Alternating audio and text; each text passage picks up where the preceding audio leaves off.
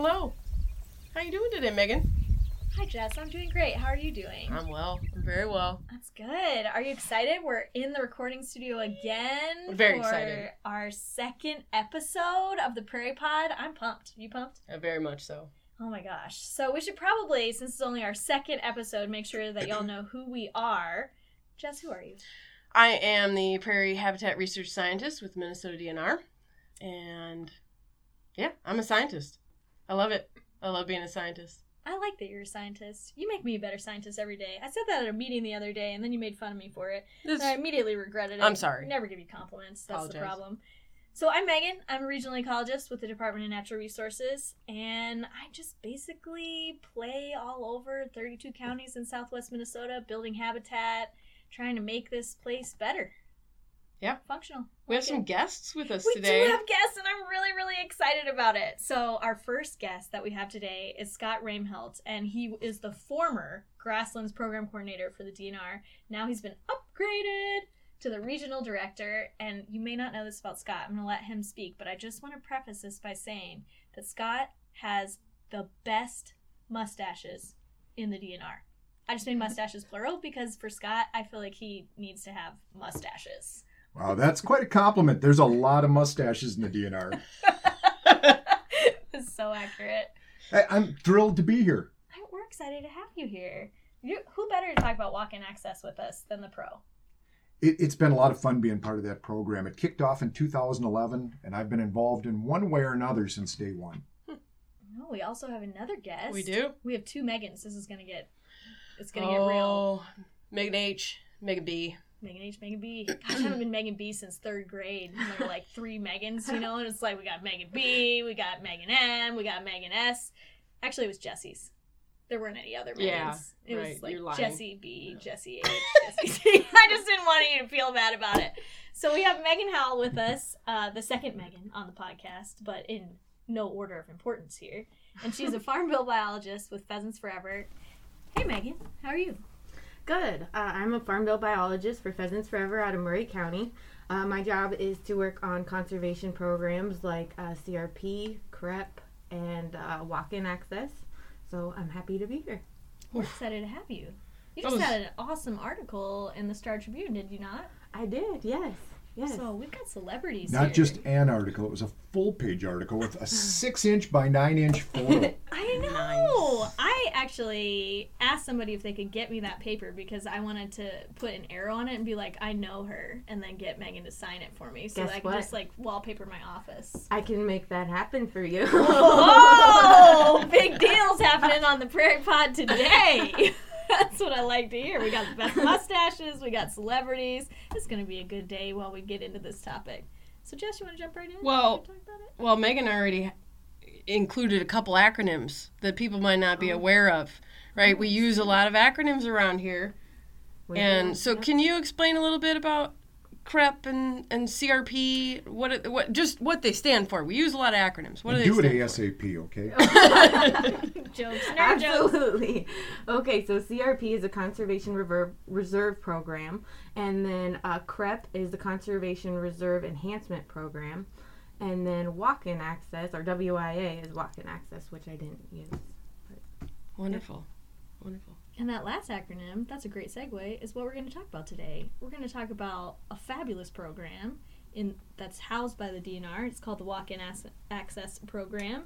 And we have the professionals here to walk us through this. Because Jess and I, while we may be scientists, we don't know it all. No. It's shocking. We need help. I know. We need help. So we brought in the we, big guns. we don't have a walk in access scientist. Well, We're we available. have- We're we're available. we're, mo- we'll have Equal opportunity. Maybe, maybe you could at least be contributing scientists.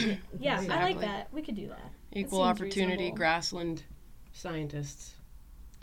Tell us a little bit about it. What is how does this how does a walk-in access area differ from a wildlife management area? What are the What's and it all just, about? Just to back up a little bit, walk-in access is, is a really basic, simple program. And what we do is we pay landowners to provide hunting access on their land.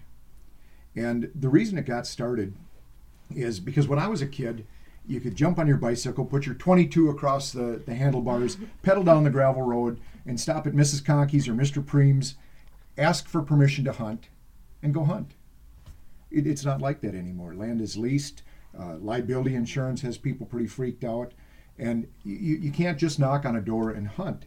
And in fact, nationally, uh, access to hunting lands listed as one of the reasons people get out of hunting because they just don't have access to that land. Oh, that's sad. It's sad. Now, we're fortunate in Minnesota because we've got a lot of public hunting land, Yeah, we do.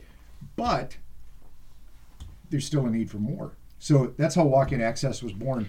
Uh, it started in 2011, and we were a little uncertain about it because walk in programs west of the Mississippi generally had worked because it's big tracts of land. East of the Mississippi, it had not. Minnesota was sitting right in between uh, with production agriculture, with dwindling CRP numbers. Uh, we, we didn't know how it would go, but uh, every year, walk-in access is growing in terms of acres of land, uh, hunter participation, and so coming into our eighth year, it, it's been two thumbs up. That's awesome. Awesome. It's really great. Why, I mean, why do you think it didn't work east before, or why do you think it's working now? It, what the eastern states generally smaller tracts of land, and people own those hunting tracts, or well, there you go. They own those tracts for their own hunting. Aha.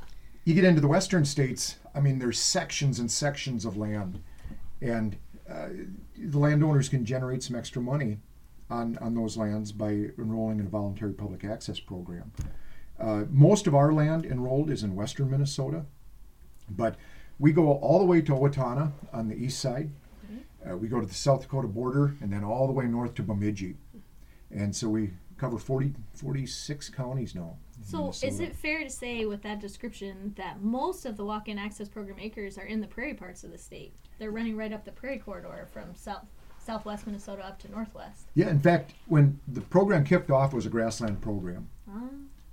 And with our, our current grant period that we've got right now, we expanded a little bit so that we could continue to add acres. And although it's primarily grassland, we've also got great turkey habitat, great deer habitat uh, in, in some of those wooded areas. Now, does a landowner does it automatically have to be open to all kinds of hunting? Like a landowner can't say, "Oh, I only want you to hunt pheasants here, and I'm going to reserve these rights for deer or turkey or what have you." Is it just automatically if you sign up as landowner, whatever hunting season there is is fair game? See Yeah, that's a good there? question because in some of the western states it is broken down by hunting season. In Minnesota, it's it's open to hunting from September 1 to May 31. So it covers any hunting seasons within that time. And a, a landowner can't say, "Well, I'm going to retain it for myself during deer hunting." But we haven't had any issues, and and the big reason that this program has worked is because the hunters have been so cool. Uh, they've been very respectful of the land. They haven't trespassed on neighbors. They haven't dumped garbage, and so because of that, landowners are willing to re-enroll. So you mentioned incentives a bit. Can you talk a little bit more about how this all works? How do people find you? How do we how do, how do people get enrolled? What are the benefits to them? Yeah, and that's where Megan comes in. Is we work through the county uh, soil and water conservation district offices, and so a landowner comes into that office, which they're used to going into for ag programs, and they can get more information or sign up for walk-in access. We pay based on the number of acres enrolled, the length of time enrolled, and then proximity to other public land. So it's a minimum of ten dollars an acre, a maximum of thirteen dollars an acre maximum of three year contract. So there's no long term commitments for the landowner. Uh, That's a great incentive. yeah, and a couple other things for landowners is, is they're automatically covered under Minnesota recreational statutes, which means liability insurance. Oh. So they don't huge. have to worry about liability during those hunting seasons. Add to that, we've got a habitat enhancement program. So if a landowner wants to do a prescribed burn, uh, invasive tree removal, uh, enhanced native seeding, we'll pay up to $20,000 per landowner to improve that habitat. My word, that's amazing.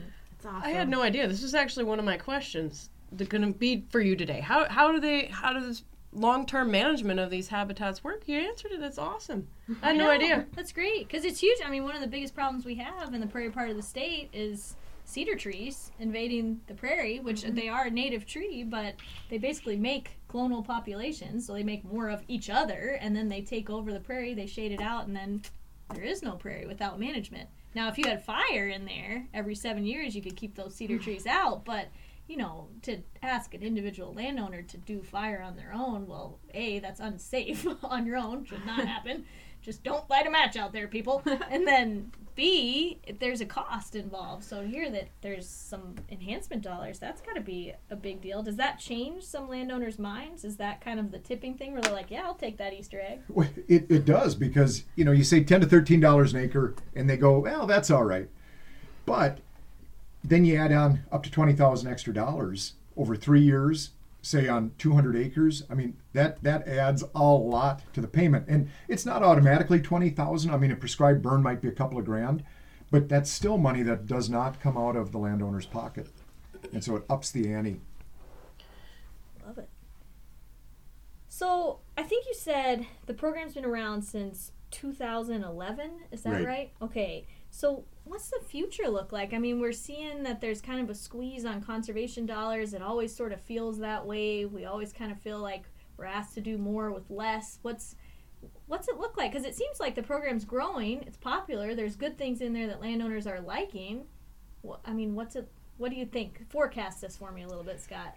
there's two real sides, as you mentioned. One is we've got landowners increasing participation, we've got hunters increasing participation. Uh, enrollment rates are off the charts, but we're at the end of a federal grant period, the end of September. And that has been funded through the Farm Bill. The likelihood of voluntary public access being funded through a future farm bill is pretty slim because there's lots of cuts going on. And that doesn't just affect Minnesota. There's 22 states that get money through voluntary public access. And in states like Kansas, walk-in access makes up the vast majority of their public hunting land. So oh, we've all got a lot to potentially lose if this isn't funded.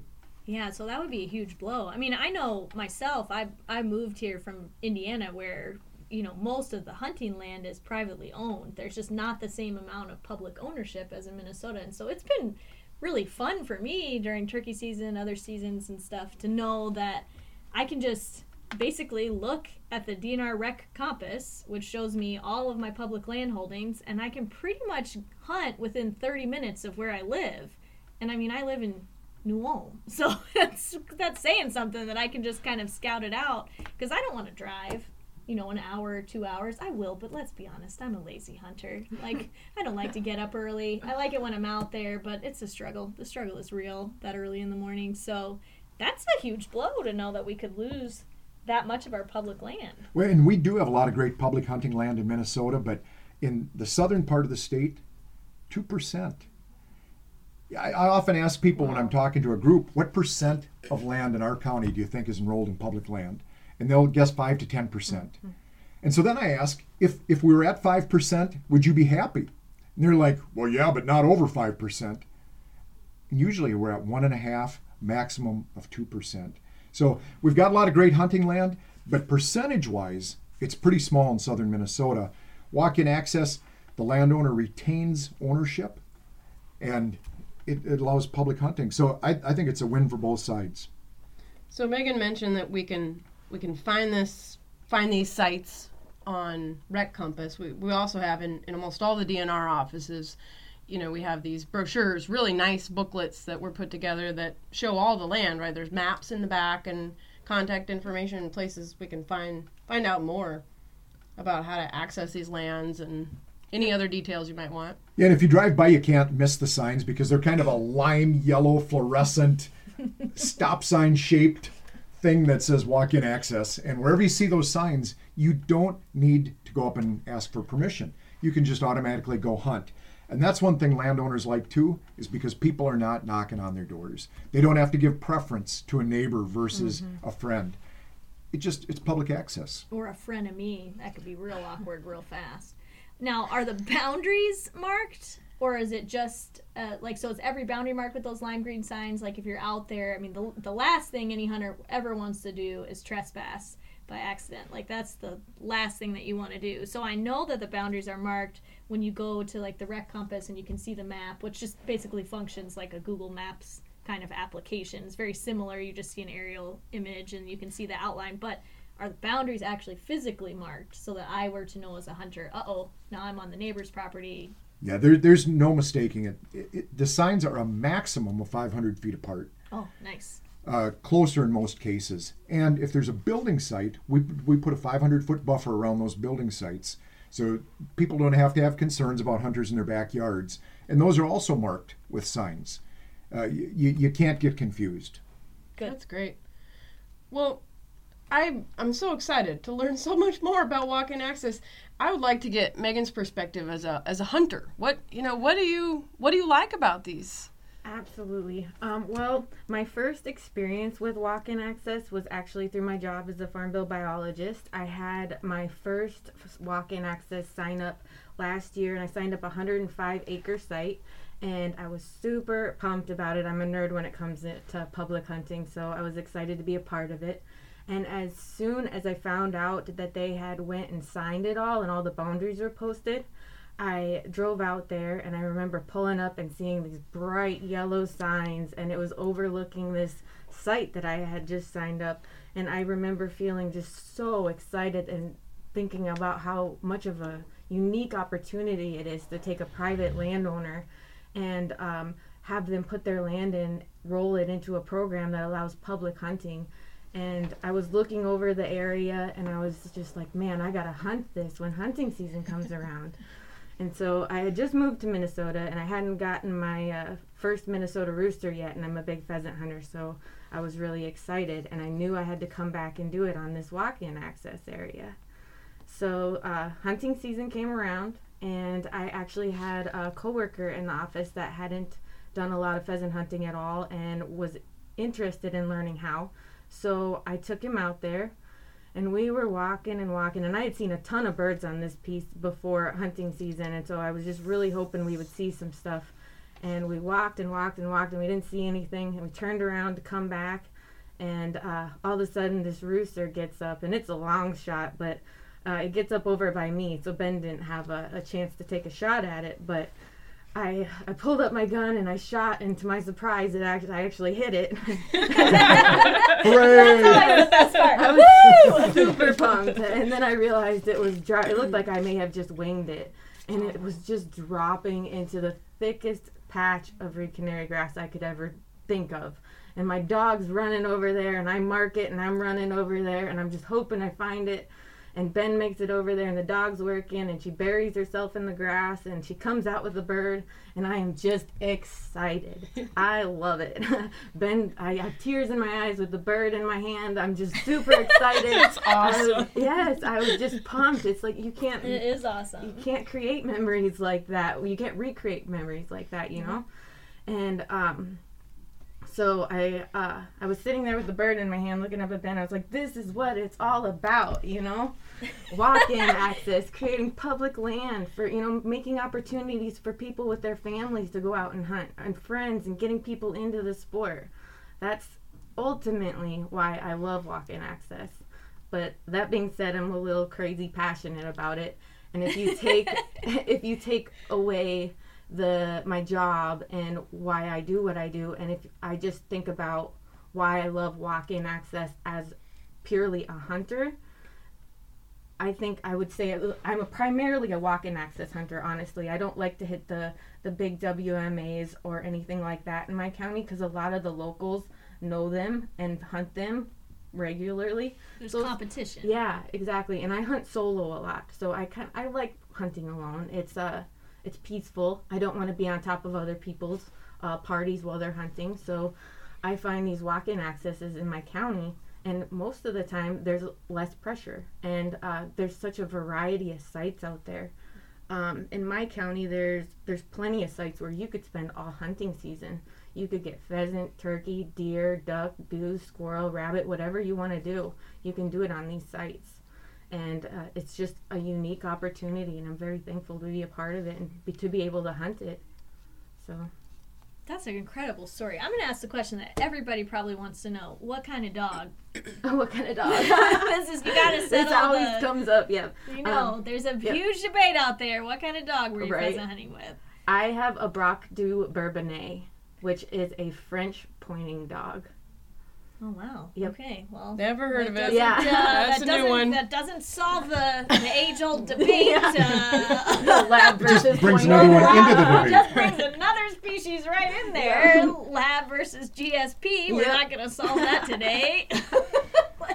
When I'd mentioned that the program works because of hunters, the heroes of the program are, are the people working in the SWCD offices. Can you imagine being a landowner and coming in and having Megan sell the program? Sign me up. yeah, sign me up right now. I wish I owned land so I could just hand it to you. Yes. sign me up for the program because you're so passionate. I mean, that's what I love about. I mean, that's what I love about getting to do this podcast and being with you wonderful folks and getting to spend a little bit of time, but just hearing your experiences. I mean, that's what it's all about in this conservation community in Minnesota. Like, you're just Exactly. you're I had a coworker tell me once that conservation isn't a career, it's a lifestyle. It and just is. hearing your story is like that's what it is. It's a I was- lifestyle. It's funny. I was thinking about that. Uh, I was driving, and I was like, "Man, it is early in the morning when I was driving, and I'm going to work." And I was like, "But you know what? I'm going to talk about conservation. I'm going to work on conservation programs and stuff like that. It's a lifestyle. It is. I love it. and there's nothing better that we can do for the state or the people of the state than to have the right people and the right jobs who are passionate about it. I mean, and who Mhm. care about it. Those are some great stories. I know. I like it. I kind of wish that we could take the rest of the day off and go hunting now. I uh, know. it's not not allowed. Gotta do some. Gotta do some actual work. Maybe a field trip to some walk-in access there we go. no, so to round out this walk-in access discussion before we switch gears here, where can people find um, some of the information? We mentioned the DNR Rec Compass. I just want to talk a little bit about what that is and, and give a name for the brochure that Jess was mentioning earlier. So the DNR Recreation Compass, if you just put that into the old Google or whatever search mm-hmm. engine you use, we're equal opportunity here. Just type it in, it'll pop up, and it's a really handy tool that I actually use. It, it has a mobile version as well, and I use it all the time when I'm out because you can search by unit name or you can just search by the map for where you are mm-hmm. right now and you can kind of zoom in and zoom out to different units and you can get a feel for maybe where you want to go and strategize it also gives you a lat long and my favorite part is it gives you the conservation officer for that area as well. So if you were to run into any troubles or have any problems of any kind you are you automatically have your contact right in that rec compass. So it's i actually use it at work all the time too when people ask me to design a restoration for them and they're like it's on this unit of this wildlife management area. It's just faster than arcmap or other mm-hmm. tools that we use. I just pull it right up to see where they're talking about. And it, it's easy to use, as you mentioned, and not enough people know about it. I know When I'm working at Game Fair or Farm Fest or any other show, that's one thing I do is I've got my phone out and I'm showing people how to use Rec Compass. And whether they're a hunter or a conservationist, a recreationist, uh, it, it's something you should have in part of your toolkit. definitely It has everything on it. It has Fish and Wildlife Service land on it. It has DNR land on it. It has it has everything. It has your public lands Yep. on it, and then the, the lat long's handy too because if you're if you're not if your map skills are poor and you're not real sure where you're going, you can just copy that lat long mm-hmm. again, put it right into whatever map feature you use, every you know app or whatever, and then it'll just take you right there. So that's nice too because you can then navigate if you're not very good at reading a map. Is there an app for the Rec Compass? There's not an app, but there's just a mobile Okay. friendly version of it. So if you access it through the web on your phone, it'll display right instead of you having to, you know, scroll over Yeah. and pinch out and pinch in and be like, "What am I looking at?" like as of this spring, that's even easier to use because we, we made some changes to our website uh, to make it more mobile friendly. So it worked before, it works better now. I've noticed that actually. I I love it. I mean, I use it all the time. It's great. Not as a DNR employee, like, as a personal private citizen, I use it all the time. It's Now, great. just in case you're in an area with no phone service, uh, we also produce walk-in atlases that uh, Jess had mentioned earlier, and, and you can pick those up any DNR office. You can pick them up at license agents, or you can uh, have one sent to you by calling the DNR. I think a lot of the SWCDs might have them too. So Scott's been very good at getting these out to even our lonely office in Madelia. the lonely Madelia office. It is Not even a sign on the everywhere. road. anymore to find out. sign on the road, They're on the gravel road. you gotta know where you're going to get to the Madelia. A lot of people do. I think Google Maps actually takes you to the wrong place Oh, when you put in the Madelia Yeah, office. y- you end up in the middle of a field. it's disheartening. Jess, where are you? that happened last summer. I'm in the middle of a field. But recreational compass would take you to the right spot. Yes. Bringing it home. I like it. Well, Megan Scott, we're not done here today, but I just want to say major thank you for all the work that you do with this program and for being here today. I, I'm like rejuvenated. I'm gonna go get my gun and go scout some turkeys. Yes, it's coming. So can we It's stick coming. around for the rest? Absolutely. Great. You guys might have things that you need to say Definitely. to us. Keep me and Jess in line. but it's time. What time is it? Is it time to Let's- let's Science to the literature. All right. We've This is my favorite part, of course. We've reached Jess's favorite part of the podcast. not, not at all to say to detract from anything el- of the other discussions we've had. So this is the part of the podcast where we talk about the literature. Today, I'm going to give a couple suggestions about a paper, a project that's ongoing in Iowa, and then a book. Um, so I have a couple things um, to to talk about today. One is this paper from 2015 by Ryan Drum and, and a whole bunch of author, other authors. This is when PLOS One. The title was Strategic Grassland Bird Conservation Throughout the Annual Cycle, Linking Policy Alternatives, Landowner Decisions, and Biological Population Outcomes. That's a long title. That was a long. Sounds but- a long time. Um, and, and it's a really interesting paper and very accessible. It's, it's a free um, paper, um, online access for anybody, um, one of these open access journals. So anybody can go on and read it. And um, some of their conclusions are really important to this discussion we're having today about private land, and um, their results of this of this study suggests that large scale farmers hold the most sway in determining grassland bird population outcomes.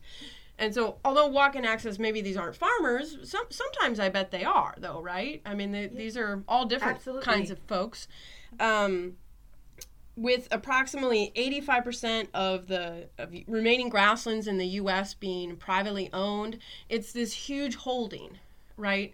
That that's important to to manage, as Scott mentioned, and and so impacting these large scale farmers' decisions to participate in these conservation programs may be one of the most effective strategies that that we can have to positively impact grassland birds. So that was the conclusion from this paper by Ryan Drum and others.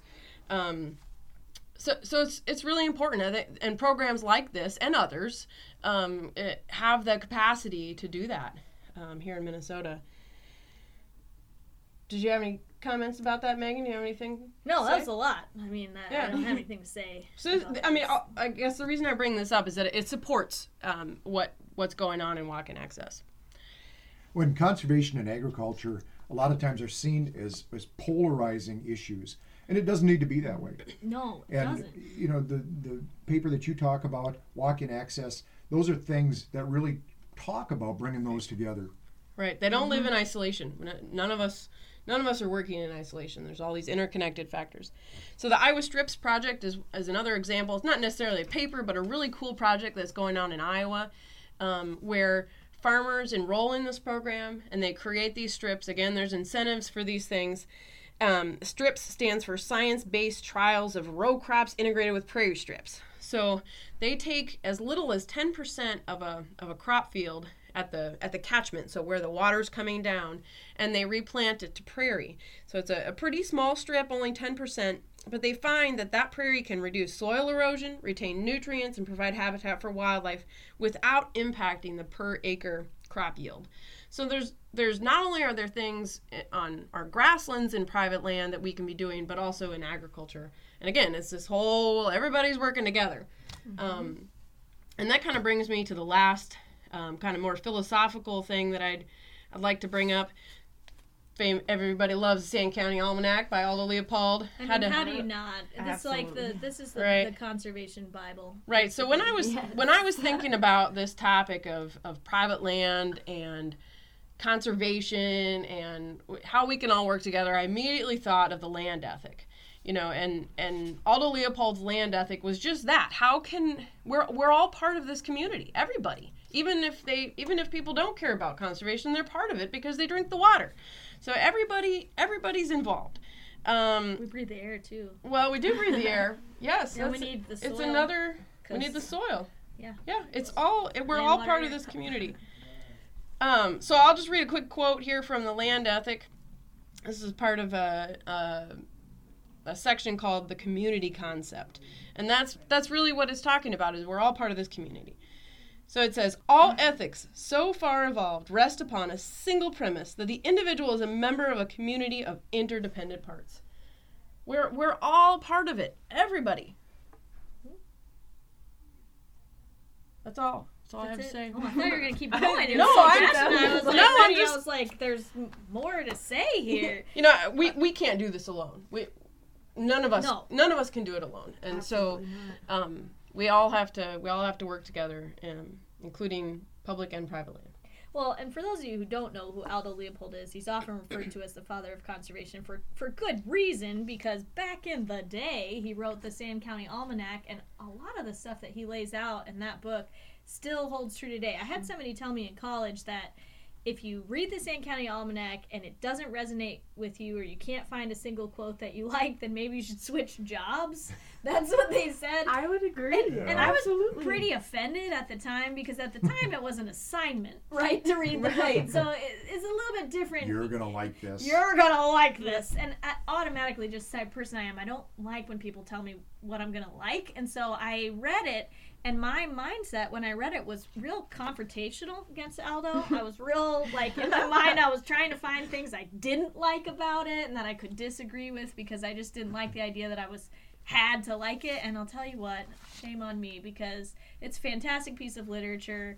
A lot of the stuff that he says holds true today. It certainly shaped my career. I won't go as far to say that you just have to like it because you can have an opinion too, but uh, it's pretty much the foundation of all the things that we do. So it's worth a read. It's eye opening too. It is pretty eye opening, and it's and it holds true. That's it does. The thing. It's it's time. It's it is timeless. timeless. That was the word I was looking for. Ah, ah, you're You know, there's many people though that if they didn't go to school in in conservation, right. they may not have had a chance to read it. Sure. And uh, I highly recommend that anybody with that sort of conservation feel or ethic uh, find a copy and give it a read, no matter what age you are, no matter what background. Absolutely. And I reread it again sometimes, not the whole thing, but there are certain chapters that I like better than others. And it's written it's not written like a sciency book. It's No. not dry. It's a it's really a collection of stories and his thoughts about the world through his observation of nature. And so I think he, the things that he talks about are things that can resonate with lots of people, even if you're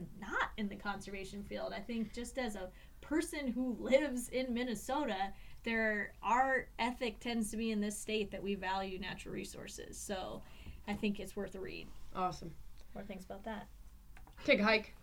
Gosh, I feel like I should. I feel like I should take a hike. It'd be wonderful to take a hike today. Wouldn't it? It would Yeah. be. It's a nice day to take a hike. We should take a hike.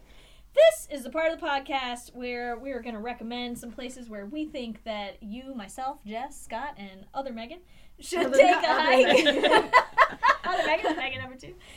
But we, I'm going to turn. Normally, I sort of handle this section, and we highlight really fantastic tracts of land that are just can't miss opportunities. But I'm going to turn it over to other Megan for this section because she is going to highlight, rightfully so, some walk-in access sites that are that she really really likes, and we think you'll like too. All right. Thank you.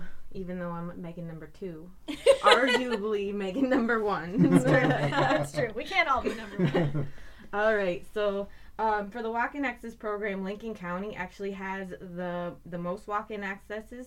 It, it, it has 44 sites, and that's 15% of the program. However, that is not my county. I don't work in Lincoln County. I love Lincoln County. I look to hunt Lincoln County, but I work in Murray County. So I'm going to take you to two sites there. So Murray County comes in second with 16 sites and over 1,500 acres of walk-in access ground.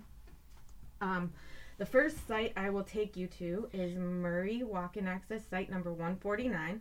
It's a 152 acre site northeast of Currie.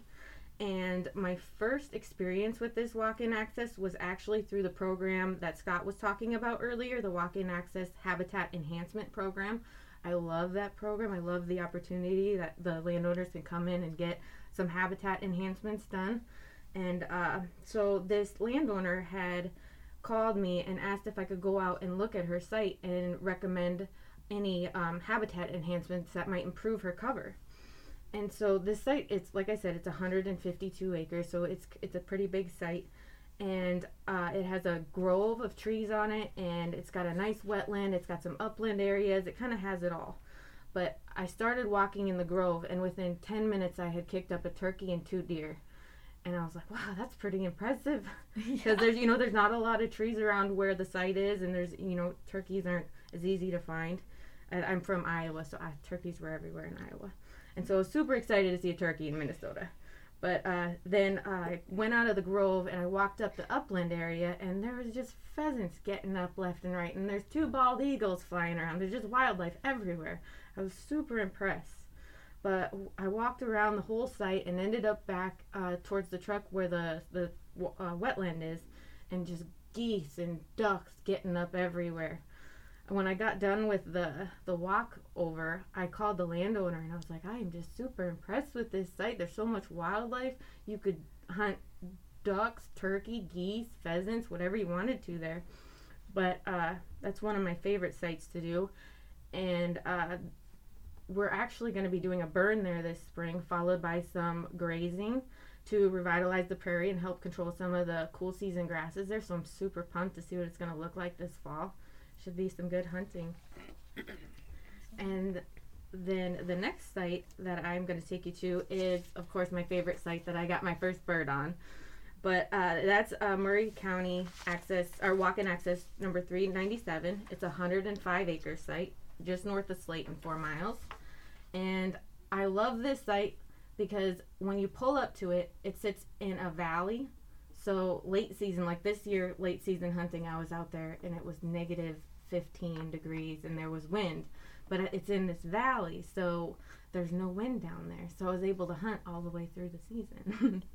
but, anyways, you pull up to the site and you're looking over this entire site, and it has got the most beautiful stand of native grasses I've seen in Murray County. I'm pretty sure. And I'm not. I'm. This is not me being biased. It's a beautiful stand of grass, and it holds a ton of birds. And I wouldn't tell Quick you this. caveat. Yes. Not this very much. is seriously my favorite spot to hunt because there are always birds there, no matter what. You will get a pheasant, you will see a pheasant at least if you go there. I guarantee it. But anyways, uh, there's a drainage ditch that runs right through it, and there's always a few ducks sitting in there. So if if you're sneaky enough, you can sneak up and hunt and ducks there too.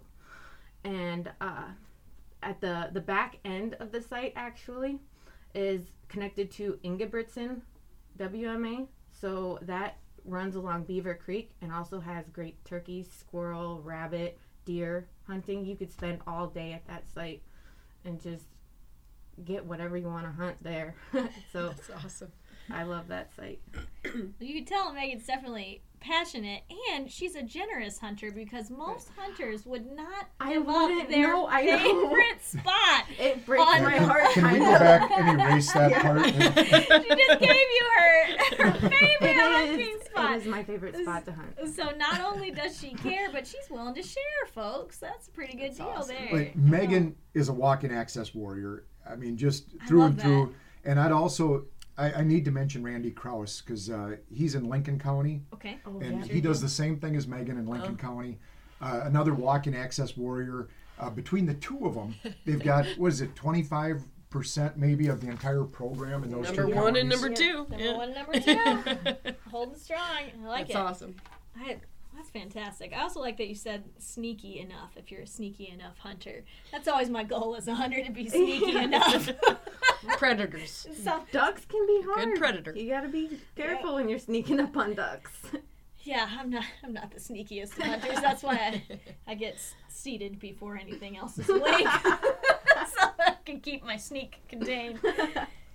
Oh man, this has been a great day. It really has. Jess? I've Yeah. learned a lot. Did you learn a lot? I really did. I I really, really did. I just big thanks to Megan, Walk in Access Warrior, hashtag Walk in Access Warrior, for being here. I just love your Love passion. I love your enthusiasm. You know, you don't have the same kind of mustachios that Scott does, but you're still We'll be- just as awesome as he Thank is. Thank goodness. So I'm Yeah, I was gonna say I I'm know, there's thankful something- for that. grateful that you don't, but we just had to bring it up. Scott, also thank you for always being so knowledgeable and giving us the good facts and the information. I really appreciate you. Hey, Being here. anytime I have a chance to come back to the Prairie Podcast, you let me know. All right. Absolutely. Well, we got to talk about that in private, see if we want to come back. But uh, no. So we're gonna wrap up for the day. Um, that's Jess and Megan here on Prairie Tuesday on the Prairie Pod. We will catch you next week, and hopefully, this next episode will be just as enjoyable as this one was. It's gonna be great. I'm so excited. great. This was wonderful. I know it was. Have a great day. Yeah, you guys have a great day.